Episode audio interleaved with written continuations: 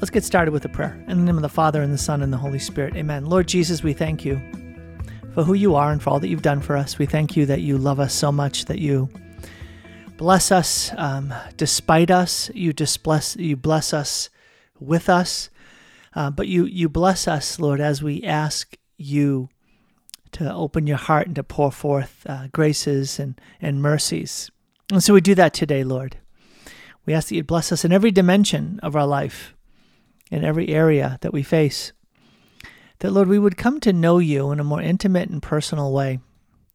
Uh, know you, to actually uh, have that sense of, of uh, an awareness that you are um, with us and loving us. Thank you, Jesus, for our Catholic faith. Thank you for the call to be disciples of, of you, followers of you day to day. Help us to do that well. And we make this prayer in Jesus' holy name. Amen. In the name of the Father, and the Son, and the Holy Spirit. Amen. So Carrie uh, just sort of stopped me, and we, we, you know, we have different conversations in the course of the day. And she, she yesterday, this was this is a Monday, so I, you're hearing this Tuesday morning. I'm recording this on a Monday. It was yesterday. It was Sunday. She was listening to um, a church service uh, that was like kind of intended to inspire her, and to inspire her um, as she was uh, getting ready for mass. And um, and I love that. I love that about Carrie. That you know, and it's it's uh, it's like one of those basic rules of prayer that if you want to pray well during your prayer time, use the time that comes before that time to prepare for the prayer time. Did you catch that? If you know you're having a prayer time coming up, use the time. Set aside not only the prayer time, but set aside the time that's coming up before it to begin to ready yourself, dispose yourself, put yourself in the right frame of mind, have the right disposition, right? Like start shutting down the the sources of noise and busyness and frenetic activity and and uh, and doing other things, right? Start calming down the the pace, the spirit, so that you're more um, you, you you're you're more you're ready, you're more receptive to enter into the act of worship at Mass. So Carrie happened to be listening to this church service, and uh, one of the things that struck her about it, uh, two things that struck her about it. The first was is that the the preaching, and and she was, uh, she it was recommended to her, so she just thought she would check it out, and um, and, and this is this is a Christian. It's not a Catholic. It's a Christian like worship service that had some preaching, and then it had sort of a Q and A on stage with some of the key pastoral leaders in this uh, community. And what jumped out at her were two things. The first was that the like the principal reason for her to listen to it was really about the was about the worship. Um, but as the preaching was going on, she was really struck by the emphasis, which you know you hear about, um, on the person of Jesus Christ, and the way in which this guy was delivering simple truths but in a very, very personal way. A very personal way that uh, Jesus Christ was alive. And Jesus Christ had approached him at a difficult time and in a difficult place. And that Jesus Christ broke in, broke in through the noise, through the darkness, through the confusion. That Jesus Christ showed himself to be the source of life, the source of light, and a source of strength to redeem, right? To unbind and set him free, to draw him out of that darkness, out of that confusion, out of that place of brokenness into a place of freedom, into a place of joy, into a place of discovering that he is the Son of God. He is true God who truly became man and as one of us took upon himself all of the pain, sufferings, brokennesses, all of the betrayals, all of the, the failures to honor our Creator upon himself. He identified himself with those things and underwent all of the uh, the consequences, all of the punishments, all of the impacts of that sin ultimately uh, death and separation from God in hell. And that Jesus undertook through this immense, infinite act of mercy to embrace all of humanity in its fallenness. And that meant him and his fallenness, in his brokenness, in his places of pain, and say, I've come to set you free. I've undertaken these things on your behalf in your place and for your sake, and now I want to give you my condition, a share in my own divinity that you too can be a son of the Father, a daughter of the Father, a child of God, sharing in divine life. You who are a creature who have come from nothing, I've invited you to become a child of God and to live with that new dignity, live with that new clarity, live with that new purpose and meaning in a world that is marked by this paradoxical experience of both beauty and ugliness, of both glory and sin, of both order and chaos, of both signs of a benevolent creator who is almighty and is shepherding this world towards a good end, and demonic disruptions that occur in our thinking, in our speech, in our relationships, uh, in our homes, and in this world in sometimes horrific, tragic ways. That you can make sense of this, you can understand it because of Jesus and through his teaching. But you must surrender and abandon your entire life into his hands. You won't get it. You won't really understand the meaning of it all if you dabble. If you just give a little, if you give partially, if you give but allow for takebacks. No, you're called to be all in. You're called to give it all to surrender all, to abandon all. And even as you begin to move with that prompting, with that gift, because it's a gift, it's a grace where the Lord draws close to you and, and prompts you in that way, that you realize there's resistance in you, rebellion in you. There's a no, I don't want to give up the central place in my own life. I don't want to give up the throne, if you will. I want to remain as, well, the person in charge, the person in control. I want to have a degree of independence. I want to have a degree of, I get to decide in my life. Rather than saying, really, really, really, Lord, mm, the life I live now is not my own, it's yours. I am yours. I truly give over everything to you because you are for me a savior a way out of this stuckness that is not only impacting me now, but if I can just cast an eye towards the future, is going to lead me to death and separation from God. That is not a future that I want for myself or anyone I love. But I want to honor you who have drawn close to me, my Creator, revealed yourself to me as a Father, a Father who has shown his love through the Son and has granted me a share in new life through your Spirit who now dwells within me. And now that becomes my passionate pursuit to glorify you, Father, to allow you, Jesus, to be not only Savior, but Lord of my day to day, and to follow by saying yes in advance to any and all promptings of your Holy Spirit. Holy Spirit, come, move, I give you permission. I yield to you. Whatever you want from me, I say yes. Whatever you permit to happen to me, I say yes. Just let me know what your will is. That that's a message we need to hear. That is a message that's really the basic gospel message as it gets traced back to our individual lives. And what Carrie said to me was, she's like, Tom, how often do you really talk about that? How often do you talk about that like fundamental need, that foundational call, the individual like uh, like bottom line is less about do you do this Catholic thing? Do you accept this Catholic teaching? Are you following this Catholic rule? And when you trace it all back to the essential center, it's about Jesus Christ. It's about whether our lives are our own and Jesus is a part of it. Like Jesus provides us a like a a guide uh, that we uh, strive to imitate, teachings that we strive to believe, and um, and a church who we adhere to and we identify as members of. Or is there something more? Is there something that like uh, those things are not bad things, right? But is there something like that is at the center, at the Pope Benedict calls the essential center? It's that meeting with Jesus.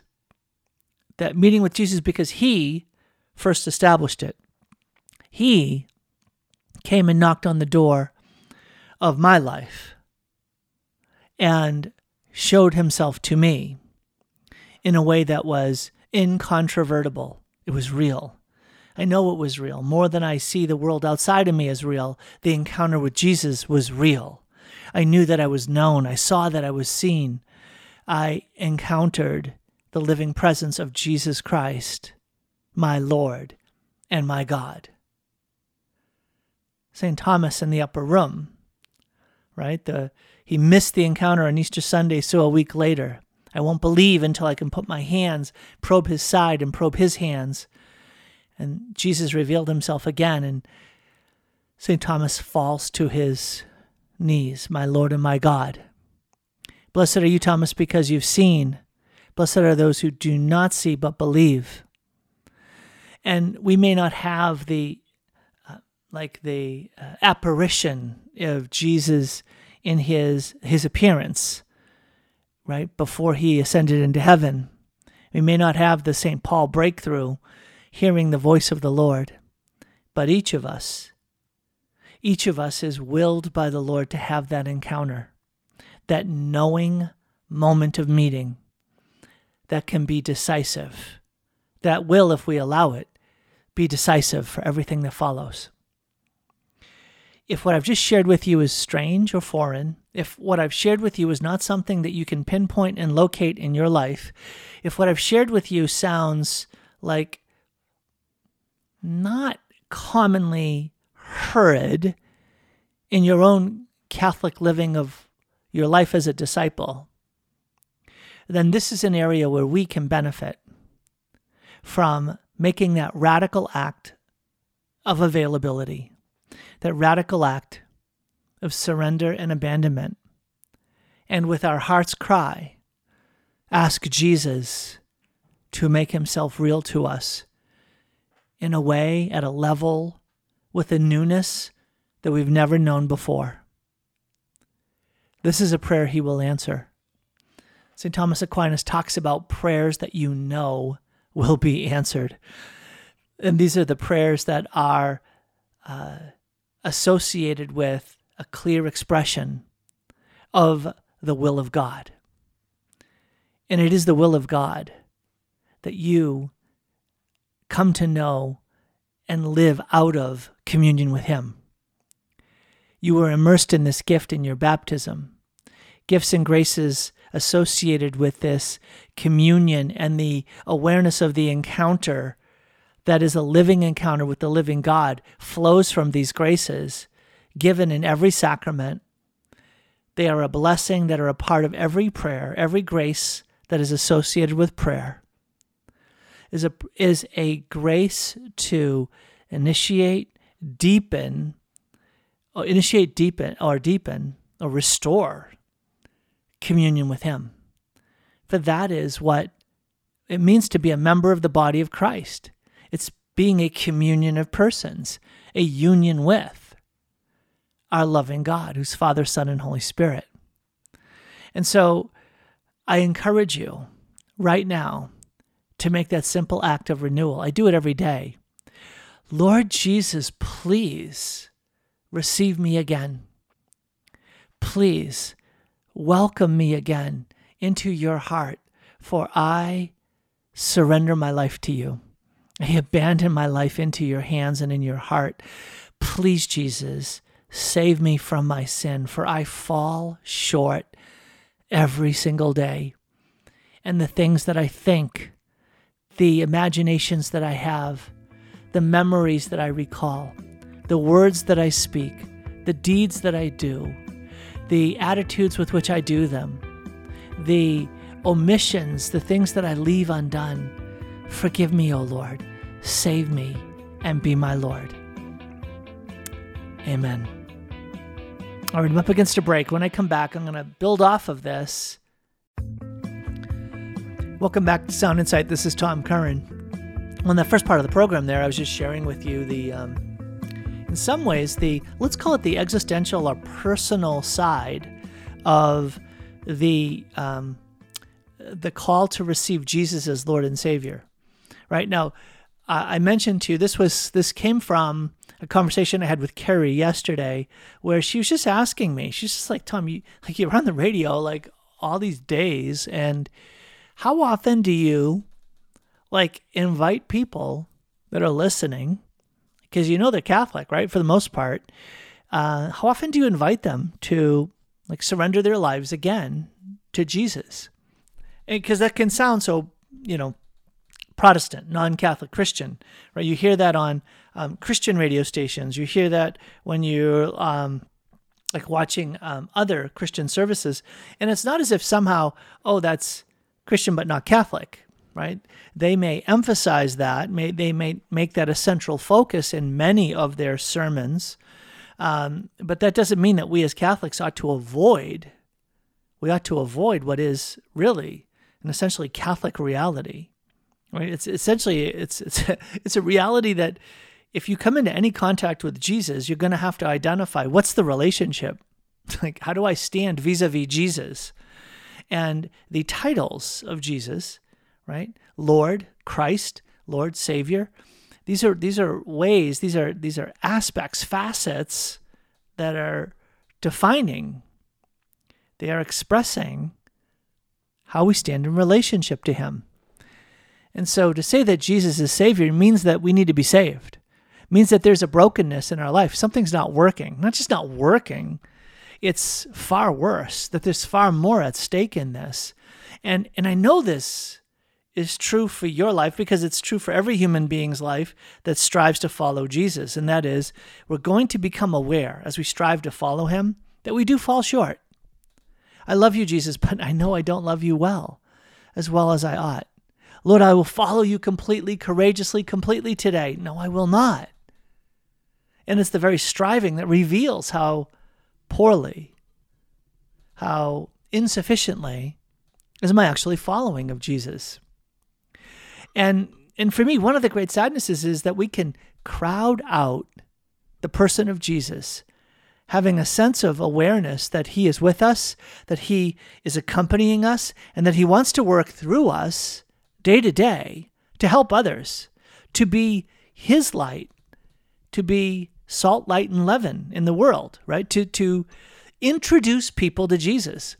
And I'm like, how often do we talk about this? How often do we talk about the reality that you, my brothers and sisters, you, no matter what your life circumstance is, you are in a field of harvest.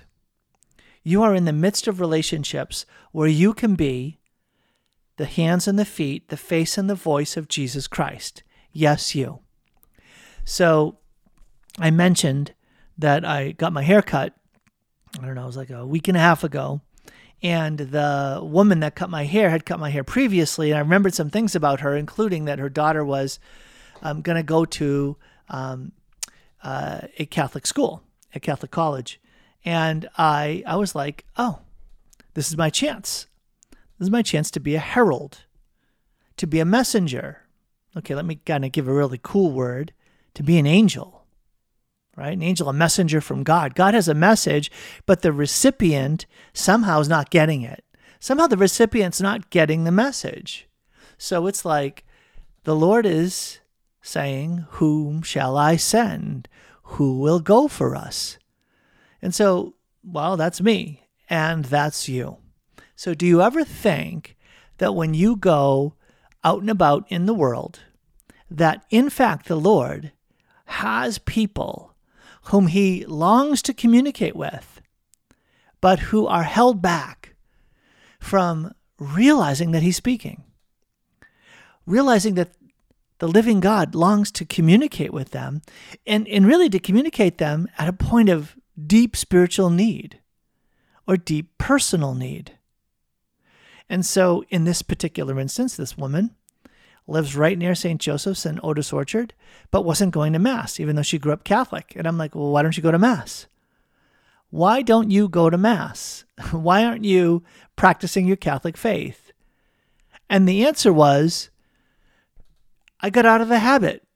And it wasn't just this past year, sadly, right? Uh, you could just say, well, you can understand kind of maybe reluctance coming out of COVID. But it was years ago, we just literally stopped doing that on our Sunday mornings. We just were literally doing other stuff. And and so it was easier. It was more comfortable. It just the effort was too much to kind of get over the hump to be able to say this is something that I'm going to do. And so I just encouraged her. I'm like, you can do this. And so uh, I just, I said, I'm going to look it up. I looked it up for her. I said, here's what time Mass is. She said, I can only go on Saturday. I work on Sunday. Great. Okay. So let's go on Saturday. Here's the time of the Saturday evening Mass. And so you're going to go, right? Excellent. Next time I come in, I'm going to ask you. So I was supporting her, I was encouraging her, and I was helping her be accountable. So she understood why she was going to do it. Uh, I gave her some motivations. I said, Your daughter's going to be going to Mass uh, as, uh, or at least some prayer and some Catholic stuff as part of her attending uh, this Catholic school. And so I was like, So there's a great reason right there. Uh, I said, If you need to, throw me under the bus. I just said, Well, I made this commitment to this guy, got, got his hair. And so we're going to go. And um, and you know what? Here's the thing she was genuinely happy, genuinely happy at the thought that she was going to go to Mass. She had a bit of energy about it. And in fact, she actually said, "Oh, it's my mother speaking through you. My mother would be is so happy right now. She she must really have like sent you here to me. Like how cool is that, right? Knowing that her mother was I obviously I'm guessing here, right? obviously, I'm guessing or I'm obvious, right? That she grew up in a Catholic home where the mom was like, You're going to Mass. And then her mom has died. And so now from heaven, her mom is like prompting, tapping her on the shoulder, saying, Get get my grandchildren to Mass. And you, oh, by the way, daughter of mine, get to Mass. And again, hopefully, what? Mass will be a place of encounter. It will be a place of invitation. It will be a place where they will be addressed with the reality that coming here, we are worshiping God. Heaven touches earth. We are in the presence of angels and saints. We've been permitted access to the throne of God. And there, to thank Him in a fitting way because it's Jesus Christ who's present at Mass, who's at work in the priest, in the assembly, the community that's gathered, speaking as word and present most profoundly as Eucharist. He is in our midst, present here and active as the great high priest to offer worship to the Father so that you now can worship God in a way that's fitting, to praise and thank the Father as is now fitting. But it's a beckoning call for you just coming to Mass to give your life to me, to be all in. That bread and wine that come up to the altar, that's your life. That's your gift. That's yourself. That's all that you are and all that you have. That's your everything. This is what coming to Mass beckons forth from you. Now, I wish I had heard that at Mass. I wish that I hear that at Mass. Sadly, that's a message that's inherent, right? It's, it's grounded in the theology of the Mass itself, but it's too, I don't know, rarely understood. I, I, I know this just because of um, you know, I wrote a book on the Mass. and I've been giving this message for over 20 years. And it's a message that sadly, so many people who grew up Catholic will literally say to me, I've been a Catholic 40, 50, 60, 70 years, and I've never heard this. Now, the words have been said, but they never like they never broke through. It was never like a living word where it broke through. And so it was personal for them. And they were like, yes, yes, this, this is, this is for me. An invitation by Jesus himself, who's come close to me to say, give me your all and trust everything to me. Your burdens and your fears, those places in your life where you're overwhelmed, those situations where you are desperate and you have no power and you've got no choice well, you have a choice, but the choice is to rely on me. Make room. Allow me to take over. Abandon it into my hands and say to me, Jesus, take care of everything. Jesus, I surrender to you. Take care of everything. That's part of the Mass, right? That's really at the essential center of the Mass when it comes to your action your act even of praising and thanking God, your act of asking good things from God, your act of interceding for others, these all come down to an act of self giving. An act of self giving. I'm not making this stuff up. You, if you have an older missal, this isn't just like the new Mass. In fact, it was incredible when I first got the 1962 missal and was reading this section in the front called Your Mass and Your Life. I was like, oh my goodness. I swear these guys plagiarized my book. Except there was one problem. It was written two years before I was born. Probably older than that, to be honest. And then reading just in the margins of following the, uh, the, the liturgy, the rite of the Mass, and just reading the comments, I was like, my goodness, that theology that I was taught that I put into my own language as in the book, uh, The Mass Four Encounters with Jesus That Will Change Your Life. I was like, wow, man, I, I, got, I got the essence of it right.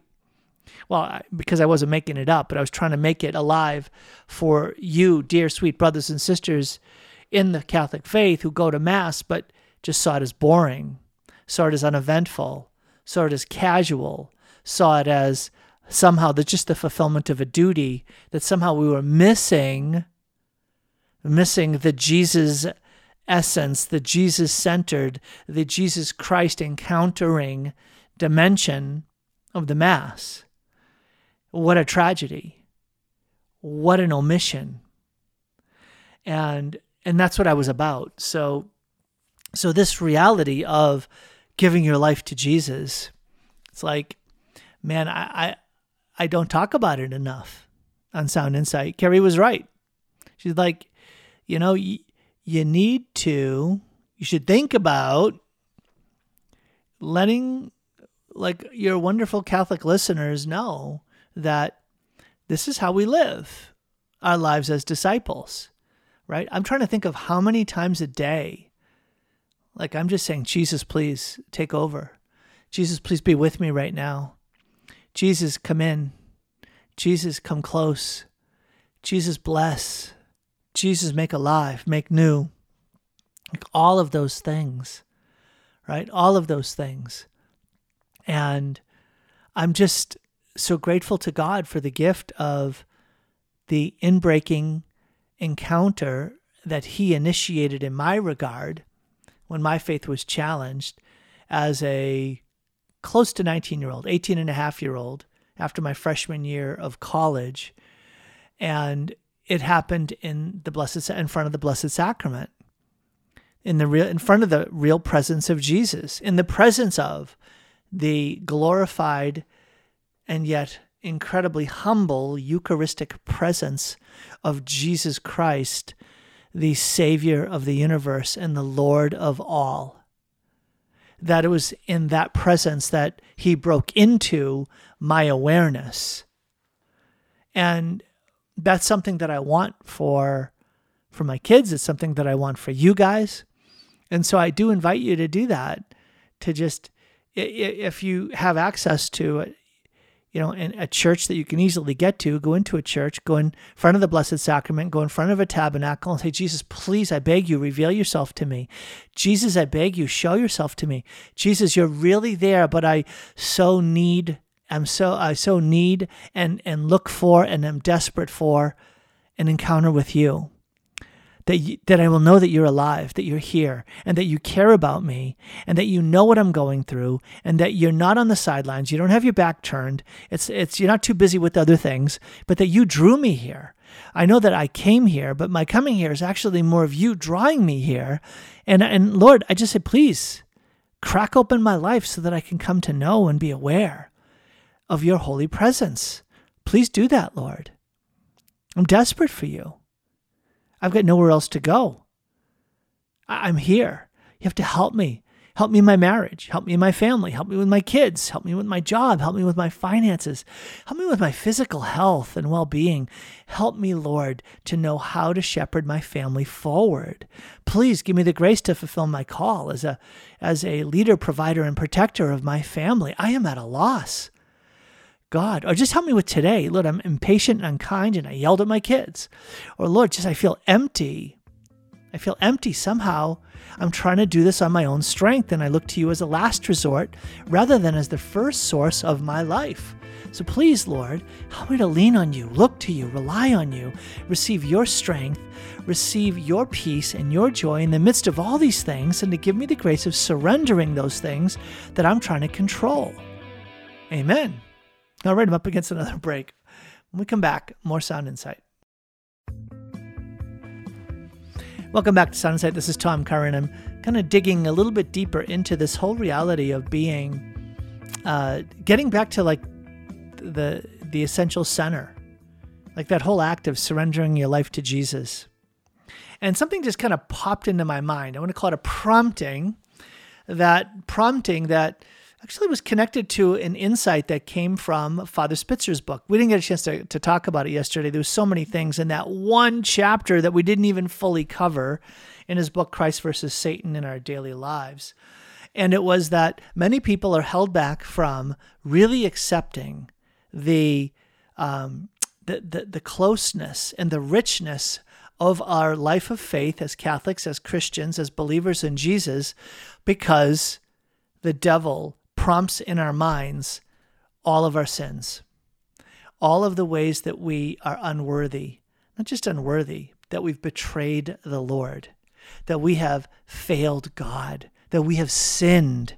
And in doing that, the devil knows well what insight St. John Paul II brought up very simply in one of his early philosophical essays uh, it was an essay on moral theology and conscience, and it was when we do evil in a certain sense, in a certain way, that evil impacts back on ourselves. He calls it the intransitive effects of our actions we don't just have bad effects in the world, but we have bad effects on the self. And when we do sin, we're doing something that is hateful. And so we become hateful to ourselves. There's a way in which that evil that we do in the world also touches our lives, so that there's a way in which we sense evil within ourselves. And that is hateful. And that is a point of shame. I'm ashamed of myself for I am guilty. He goes into this further uh, in his book on love and responsibility. I'm sorry, I'm kind of getting a little bit of field here, but that impacts us. So here I am talking about the love of the Lord waiting to receive us, Jesus waiting to reveal himself to us, waiting to lavish his love, his consolation, and his presence and his peace. And you might be saying to yourself, Ha, you don't know me. You don't know what I've done. You don't know the dark things that I've thought, said, done, and avoided. I have done evil, and I'm in a dark place. And the, the reality is yes, you're in a dark place. In fact, you're in spiritual bondage. But this is precisely why Jesus is first experienced as Savior, is that he can only save those who are aware that they need to be saved. He can only save those who are aware that they are in a broken, dark place, feeling lost, feeling out of control, confused. God, why do I do this? I hate that I do this and I hate myself for it. Right? If that's you, if that's your circumstance, bring that to the Lord. I know that's hard. Bring that to Jesus.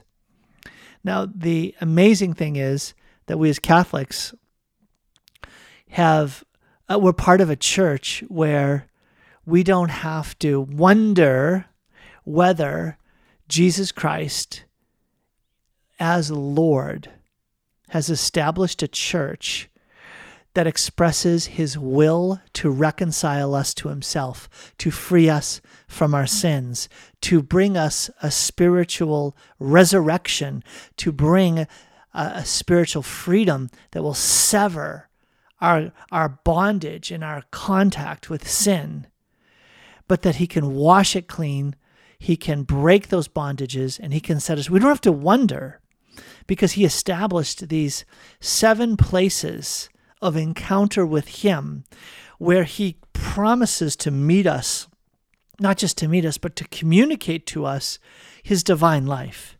Yes, and you know what those are. Those are the seven sacraments. And one of those sacraments, one of those places where He promises to meet us, and to meet us with the will to communicate His own divine life to us, is a place that is only accessible by those who have betrayed him. Did you get that? That Jesus promises to meet us at a place that is only accessible by those who have failed him, who fall short, who have settled for less, who have done shameful, hateful things and feel ashamed and hate themselves. It's called confession. It's called confession. It's called the sacrament of penance and reconciliation. And it's there that he provides a place of meeting, of encounter with himself through his ordained ministers, whom he has deployed into history, so that you would have a tangible, personal, dialogical encounter with him through his ordained sons. And through those ordained sons, you can hear the words, I forgive you. The divine physician is healing all that gets revealed. The divine physician heals all that is revealed. Well, that is revealed with a true sorrow, a compunction, a contrition for the things that we've done. And so, what a beautiful reality that if today you hear my voice and I'm saying to you, you feel ashamed and so you feel like how can i approach jesus and say i give you my life and i'll be willing to follow your spirit when i just don't and i haven't or i haven't completely and i'm feeling the messed up quality of my life right now then repent. Repent. Ask for the grace of repentance. The catechism calls it the first petition. The first petition is forgive me my sins. Spiritual writers say the first act when you pray get on your knees and ask the Lord for forgiveness for sins that you are aware of and sins that you're not aware of because it helps clear away the blockage. It helps free the atmosphere. It helps create this sense of openness to God. It's the beginning of, of the Mass. What's the first thing after the uh, just the, the beginning, right? And welcoming is a confession of sins. Remove those blockages, get rid of those obstacles. Cry out, in the midst of the presence of the Lord, the recognition, His glory, that we will praise His glory, we confess our own unworthiness, our failure to live up and always to express that glory in our lives. And so, if that's you, first of all, just repent where you're at. I do it every day. And I just, I, and I'm not just saying these things, right? This just becomes part and parcel of your day just becomes part and parcel of living your life and the awareness that you're in the presence of God. You're in the presence of God who loves you, the presence of God who wants to be intimately a part of the details, caring for you, protecting you, providing for you, leading you. This is life, and this is life. This is the life of faith. This is the life that we're called to live, that, that intimate awareness of the Lord's shepherding care. God is not just a God who sets up rules and then is tracking whether or not you fulfill the duties. It gets to the heart, it gets to the center, it gets to the core. And so, if we need to confess, and, and we do, just repent and ask for that grace. Just keep doing it 10 times, seven times a day. It says in the Proverbs, uh, seven times a day does, does a just man fall. Seven times a day, pick yourself back up. Because we'll often fall out of weakness. And yeah, sometimes mixed in with that weakness is willfulness. And sometimes, yeah, that willfulness falls all the way into rebellion and the, the resistance to really surrendering our lives to God. And that's where we really need to cry out to the Lord, to ask Him to come in and to establish His Lordship because I'm still a rebel, right? You hear me talk about this quite a bit because people just don't hear this message. just not teaching that is regularly heard. I, I, I don't know how often I've read it or heard it. The answer is not sufficiently. I, I don't know why. It's just kind of a weird thing to me. It's just really an odd thing to me that anyone who takes seriously, makes a serious effort, and, and is devoted and diligent and determined to give my entire life to God, like how do you not bump up against that part of you that resists it? I, I think I just must be at a really like beginner's point in my journey because I just bump up against those parts of me that are like, I am in rebellion. Ha.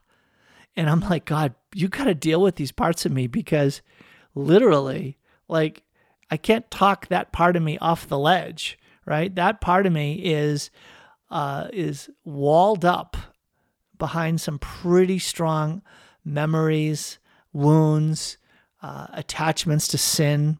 It's the world, the flesh, and the devil that are like the weapons used against me in my attempts to say, Lord, please, I am all yours and I long to be entirely yours, but I'm not doing a very good job at it.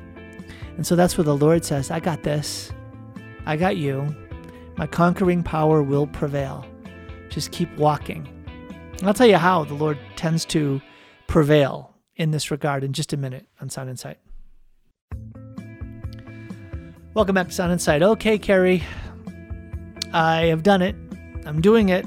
This is my program where I'm just laying out uh, the first of those two things that you had said to me yesterday, Sunday, as you were getting ready to go to Mass. You had those two reflections. The first one was, how come you don't like invite people more regularly to give their lives to Jesus? Really, to like consciously, intentionally make an act of radical entrustment and abandonment of their lives to God, and an act of completely surrendering all of their plans, all of their wealth, all of their time, all of their possessions, including their reputations, all that they are and have, their families, everything, to place it into God's hands and to say, Lord, do with me what you will. It, it, was the act of like Peter, James, and John at the great catch of fish that was overwhelming. They abandoned their nets and their families and their father, and they followed Jesus. And the difference between them and us is not the act of abandoning, and it's not the act of following, but it's the act that they literally, in abandoning the nets and their father, literally followed Jesus and walked away. I think that, I don't know if it's harder, but it's different. The difference is that we abandon all things into the hands of God, and then we end up keeping most of it. so my abandoning of all of my like uh, heart, soul, mind, and strength, right? My time, my treasure, and my talents, right? Lord, it's all yours. And the Lord says, Great, it's all mine. Now you keep most of it. But here's what I want you to do with your time. Here's what I want to do with your treasure. Here's what I want you to do with your talents. That is the trickier task when you're living in the world, right? When you're living in the world, it means you get up and you go to work, uh, or you get up and you're caring for your family. And so you don't have the direct and explicit ministry stuff that you're doing with your time the way that a priest and religious do, right? Their lives are so utterly um, manifesting this concept of a religious adherence to Jesus Christ and the following Him in the concrete circumstances of day to day activities. That's different than it is for me right? So I do this coaching and consulting work. Yeah, occasionally there'll be mentions of faith or blessing or God. Sometimes it, it's integral to the coaching relationship or the consulting work, um, but most often it's not. But I still strive to be salt, light, and leaven in that environment by how I speak, how I'm present, what I do, the insights I share. So for sure, yeah. And that's even still like that's a degree of nearness to the reality of being a witness to Jesus, it's that much harder when you're doing a job that has like little to no connection to the life of faith and its expressiveness. So I'm not saying we're a glowing Jesus head or really big crucifix. I am also so I'm saying follow the rules of your uh, environment, but where there is space to do it, give testimony with a picture, with the how you dress, with uh, what you, you have in, in the environment that you have control over or permission to display things in, as well as the manner in which you work, right? So that's these are now the traditional things that that we get taught, that we manifest our own discipleship with Jesus Christ by working diligently, putting a good day's work, right? Uh, being good stewards of our time. Um, and yet, there are going to be times you have opportunities to talk, right? of course, most of you. Uh, and so when you're talking to people, what do you talk about? What do you mention? When they say, What'd you do this weekend? When you mention what's important to you as they get to know you, where does Jesus come in? Where does your practicing faith in Jesus Christ and as a Catholic, where does that show up? Do you ever, are you open to share it if asked? Do you ever bring it up? Do you ever bring it up? If it's something that gets uh, like uh, prompted, like do you ever say, Lord, give me an opportunity? To share my faith today. Or even more boldly, Lord, I'm going to share my faith today unless you stop me. Lord, I'm going to share my faith today with somebody at lunch unless you prevent me from doing it. I presume you have somebody there for me to talk to, and I'm going to be on the lookout for that opportunity, but I will say something unless you restrain me. How about that as a way of looking at the work of being a herald in someone's life. You might say, well, what does that look like? Anybody says, I'm in trouble, I need something, I'm struggling with something. That's your open door. It's your open door to say, you know, when I'm, I haven't faced your situation, but when there have been things like that happening to me, I got to tell you, I found so much strength in my relationship with God. I just found that Jesus gave me strength. And you know what? I, I, I don't know where you're at and all of that, but do you have a sense of connection with God? Do you ever draw on, on, on like a relationship with God? Do you, do you, eh, my goodness, it opens the door to so many amazing conversations, right? So I, I, I share that with you to say that when Jesus becomes our everything, then everything becomes an opportunity to present Jesus sometimes more directly and explicitly, other times more indirectly by just being a certain person who's present. And I don't want that to be a cop out though, because we hear that and all of a sudden it's like, whew, okay, thanks be to God. I'll just be a, an example. I'll just say, Jesus, show and shine forth by the radiance of your presence in me, right? no, we need bold witnesses. We need more bold witnesses. And sadly, the first place we need more bold witnesses is in the church itself to other members of the church herself. Right? If you just take a look and see what's happening in the church, it's super sad. It's tragic.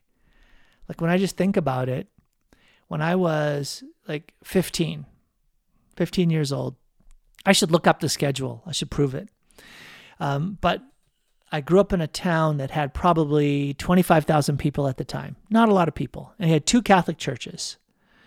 And just in my Catholic church, one of the two Catholic churches, and we were the smaller of the two Catholic churches in my town of 25,000 people, we had not one Saturday Mass, not two Saturday Masses, we had three Saturday Masses at 4, 5:15 and 7. These were the anticipated Sunday masses on Saturday evening.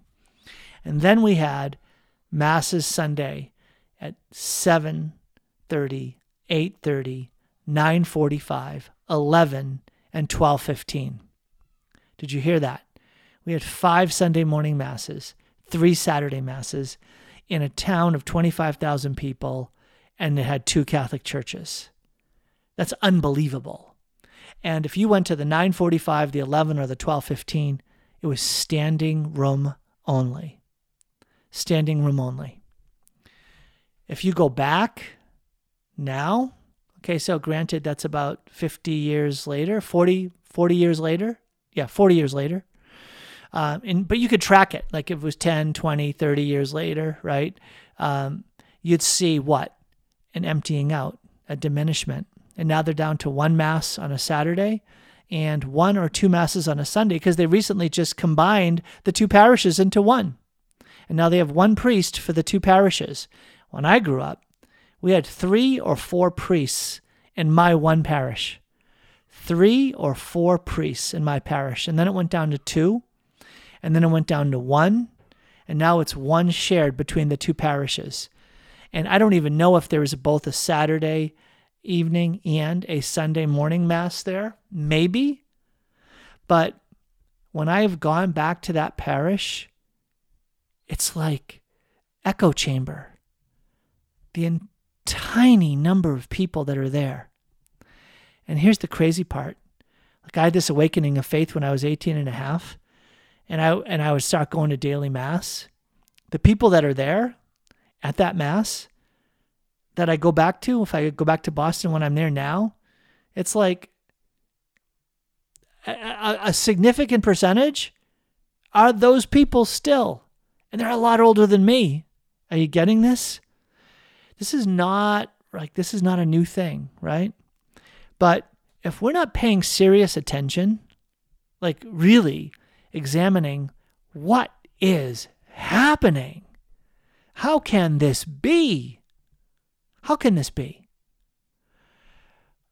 I think some of the answer is that there are more persuasive, clever, and globally present heralds of an anti gospel that are undermining faith in Jesus Christ and faith as Catholics. That we have not had fervent, convicting proclamations to Catholics, saying to them, Jesus Christ is your everything. For you, life is Christ, death is gain. Life means Christ. Allow Him to come and be the center of who you are. Surrender to Him. He's knocking on the door of your life. Your life won't make sense until He is at the center. And when He is at the center, everything else makes sense, including this Mass. You will be bored until you encounter Jesus Christ, and then you will be stunned and astonished at what Jesus opens you to and how He comes to you to transform your life into Him so that you can be His witness in the world that kind of preaching, that kind of gospel, that would that would reawaken the church today. All right. God bless you. Join me tomorrow.